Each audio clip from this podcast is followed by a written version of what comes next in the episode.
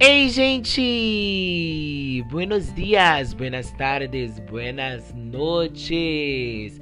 Good morning, good afternoon, good evening. Bom dia, boa tarde, boa noite para você que está mais uma vez aqui comigo em um podcast de ciência. Eu sou Ítalo Couto e esse é o canal Ciência é Tudo.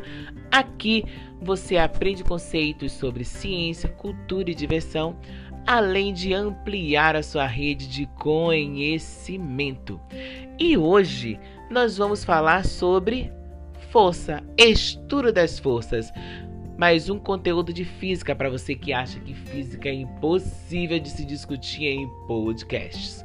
Mas antes de nós ampliarmos esses conceitos e esses conhecimentos, eu quero lhe convidar a você pegar o seu material seu livro, seu caderno, seu lápis, sua borracha, sua caneta, além do seu marcador de texto, para você apontar aí frases chaves que farão com que você alavanque a sua nota e coloque ela no topo. Mas deixa de conversa fiada. Vem comigo para a gente conhecer um pouquinho sobre o estudo das forças. Então, gente, vamos lá força é tudo aquilo que é capaz de promover movimento. Então, ao você puxar uma gaveta em sua casa ou você empurrar o móvel da sua casa, você está executando uma força. Essa força, ela pode ser medida, calculada através das grandezas vetoriais, mas Olha a interrogação chegando. Grandeza vetorial? Não já existem as grandezas escalares? Ah, mas aí está a diferença. Eu vou explicar para você qual é essa diferença. Grandeza vetorial é tudo aquilo que eu represento com um módulo, ou seja, com um número, mas eu acrescento alguma coisa, uma reta, que vai me indicar a direção e o sentido que esse móvel e a força que está sendo aplicada. Grandeza escalar é aquela que matematicamente falamos que ela já tem proporções definidas. Então, um quilômetro é equivalente a mil metros.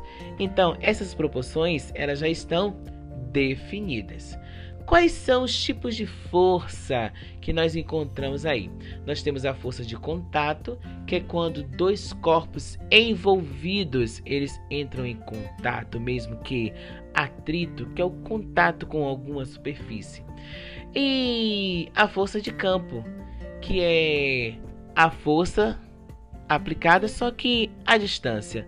Um exemplo para vocês é a força gravitacional ela exerce força sobre o nosso corpo sem que tenhamos um contato direto com ela. Lembramos também que as forças aplicadas sobre um corpo, se essas forças elas forem totalmente iguais, elas serão nulas. Nós também em força estudamos acerca das forças resultantes. O que são forças resultantes? Forças resultantes é a soma ou subtração das forças aplicadas sobre um corpo. Se as forças em um determinado corpo forem aplicadas na mesma direção e no mesmo sentido, essas forças elas serão somadas. Repeat teacher. No problem student. Forças na mesma direção e no mesmo sentido elas são somadas. Forças na mesma direção, só que em sentidos opostos, elas são subtraídas. Repeat teacher, no problem student. Forças na mesma direção e em sentidos opostos, elas são subtraídas. Agora, dentro desse estudo das forças, eu tenho as forças concorrentes, ou também chamadas de forças perpendiculares, que são forças que vão em direção e em sentidos opostos.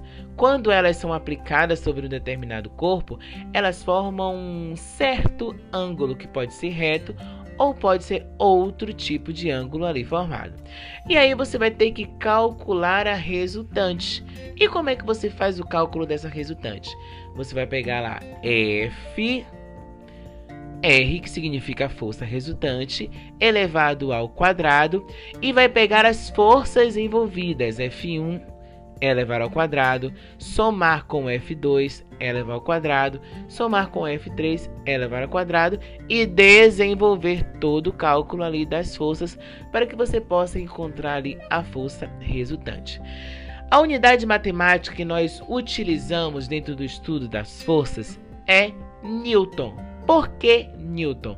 Porque ele foi um grande cientista, um grande físico que começou aí a analisar as forças exercidas sobre um determinado corpo, um determinado móvel. Com essas análises que Newton fez, ele estabeleceu três regras, três leis, três princípios dentro da física, que são as leis de Newton. A primeira é a lei da inércia, que diz o seguinte: se um corpo ele estiver em repouso, ele vai continuar em repouso a não ser que uma força seja aplicada sobre ele e ele promova um movimento. Essa é a primeira lei.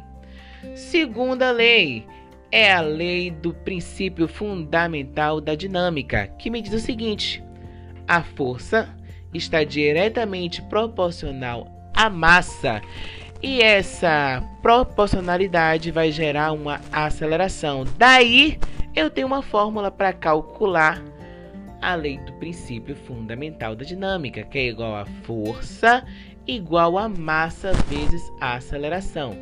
Mas eu posso ter a razão dessa fórmula também.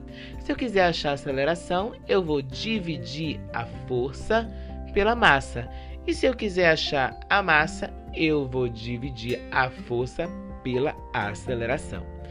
Nisso, nesse princípio fundamental da dinâmica, ele também acrescentou a fundamentação gravitacional, ou seja, o princípio que a gravitação universal exerce sobre nós.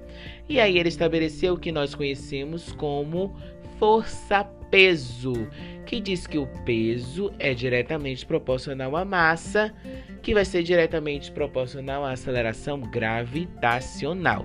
Daí nós utilizamos a seguinte fórmula: peso é igual a massa vezes gravidade. Daí nós vamos descobrir o peso de um corpo em um determinado astro do universo, gente. Se eu quiser achar a gravidade, eu vou dividir peso pela massa. E se eu quiser achar massa, eu vou dividir o peso pela gravidade. E a última, e não menos importante do que as outras, é o princípio da ação e reação, que diz o seguinte: toda ação tem a sua reação. Gente, esse podcast já está longo demais. Mas, se você quiser ampliar a sua rede de conhecimento, pesquise vá para os livros, resolva exercícios. Então nós nos encontramos no nosso próximo PejoCast aqui nesse canal Ciência é Tudo. Bye bye, gente!